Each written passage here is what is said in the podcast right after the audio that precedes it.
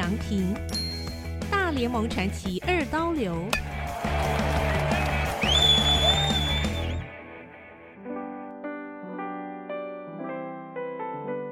第五章：二刀流背后的故事，父亲的启发与教练的养成计划。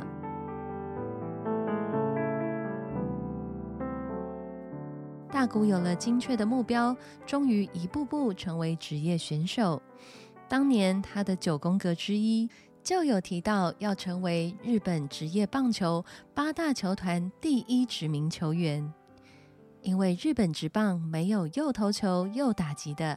所以最后只剩下北海道火腿斗士队这一个队伍来与大谷接触，并且直接同意给他二刀流的培育环境，让他可以投打双七。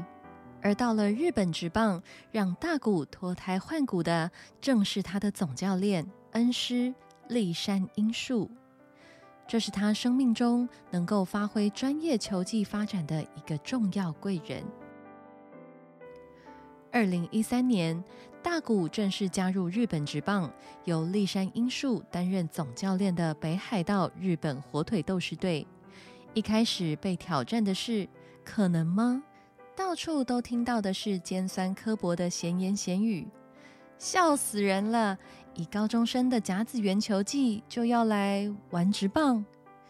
于是，师徒两人不顾外界质疑他们轻视职业棒球的情况下，共同决定要在日职挑战罕见的二刀流。立山英树决定先让大谷把重点放在投手部分，且在登板出赛前后都不让大谷出场，免得他体力过度消耗，造成难以挽回的运动伤害，以保护大谷的实力。这样一等，就是三年后的二零一六年，立山才正式让大谷以同时在一场赛程中又投又打的真正二刀流出赛，并在细心留意大谷受伤风险的同时，审慎且缜密地寻找二刀流的最佳出赛模式。立山说。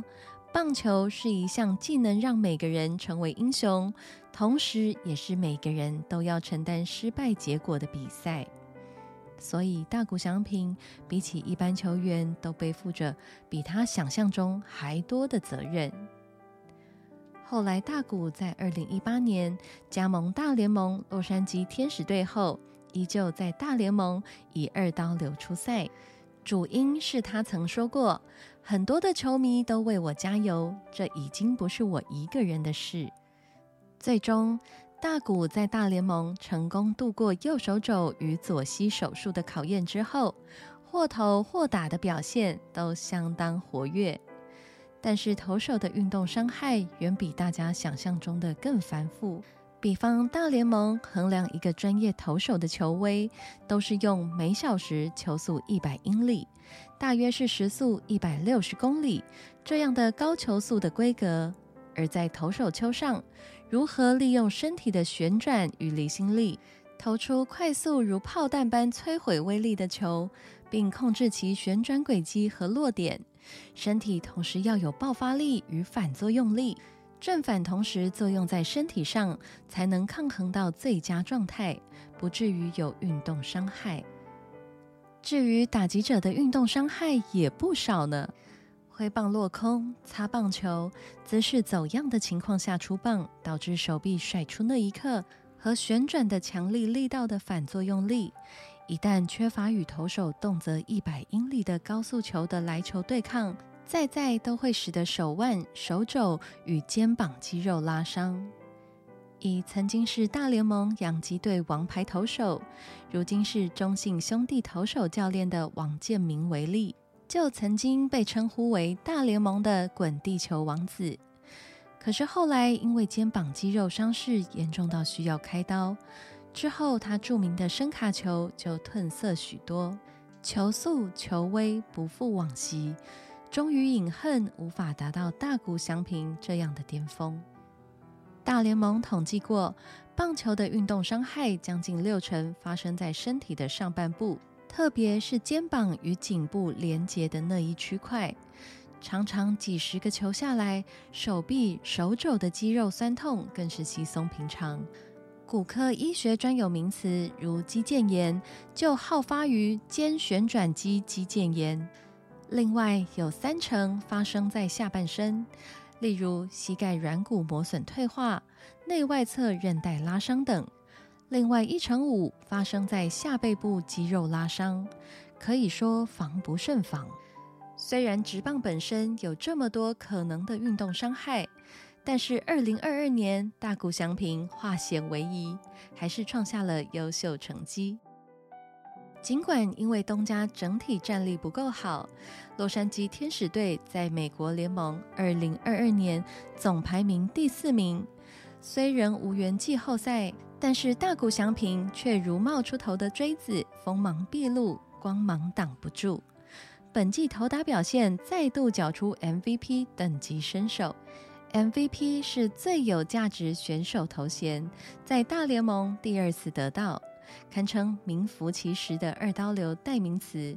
投手方面，大谷十五胜九败收尾；打击方面，则是三十四支全垒打，零点二七三打击率，九十五分打点的优异成绩。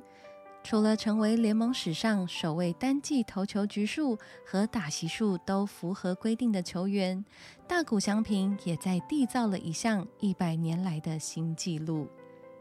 让大谷翔平这匹千里马能够在今天大联盟万丈光芒的伯乐是谁呢？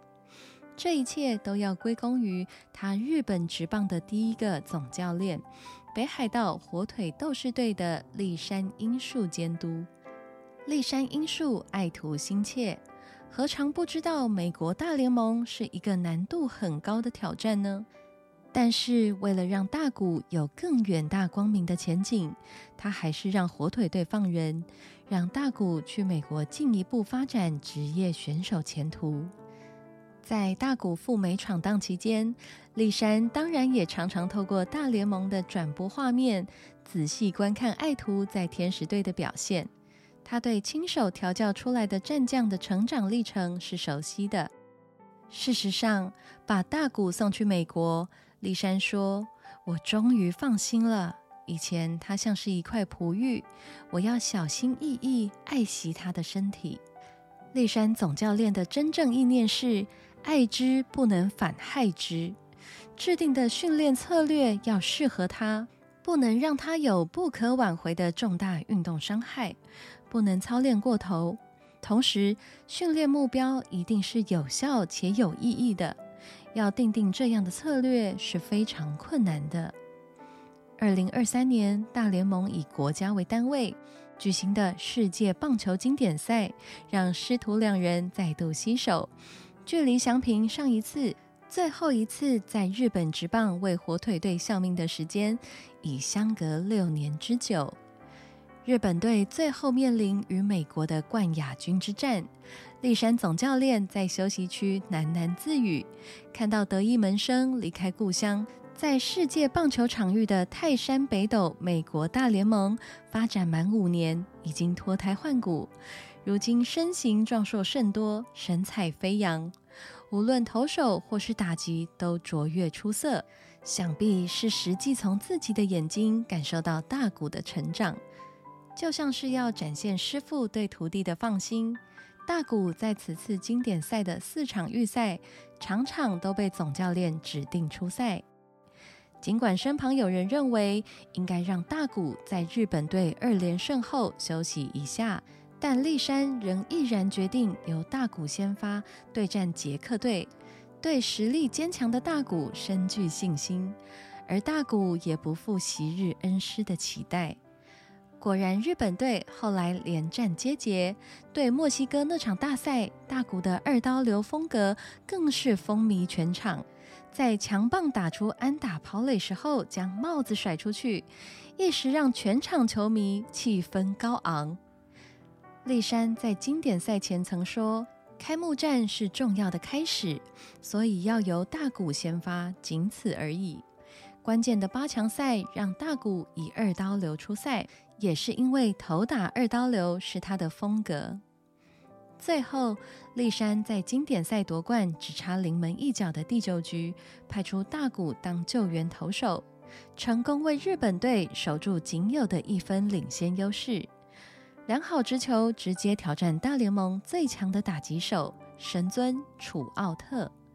第三球以狡猾的一球让对手误判，竟然三振了他，全场欢声雷动，简直不敢相信有比电影戏剧性还要真实的场面。这场冠军赛，一位是在大联盟圆梦，活脱就是超级巨星的大谷翔平；一位是当初精雕细琢、磨练成才之后，才愿意让大谷赴美圆梦的立山英树总教练。六年后，两人共谱的二刀流续集，在世人的眼前成功写下最完美的结局。许多人都觉得立山是大谷祥平的恩师，但是立山却觉得大谷也是激励他的动力。立山说：“人遇到逆境，才能激发出真正的潜能。在他身边，就有一个人能展现超强能力，不断寻求突破。”那就是大谷翔平。立山曾在二零一九年球季前和大谷吃过饭，他发现大谷即使到美国之后，还是和以前一样有礼貌、认真和谦虚，明显感受到他勇于挑战未知的大联盟，必须更努力的开创出一条道路。尤其面临手肘开刀，后来只能专注打者，不能投球这些挫折。他的韧性比以前更强了。之后的二零二一年，大谷一举成为美联的 MVP，掀起全世界的大谷风潮。看到大谷可以有这样的成就，也让立山深受激励。大谷翔平在父亲启蒙以及立山教练的养成计划精心栽培之下，可说是二十年磨双剑。传奇二刀流的故事，如今正在大联盟不断创造新的纪录以及更动人的篇章。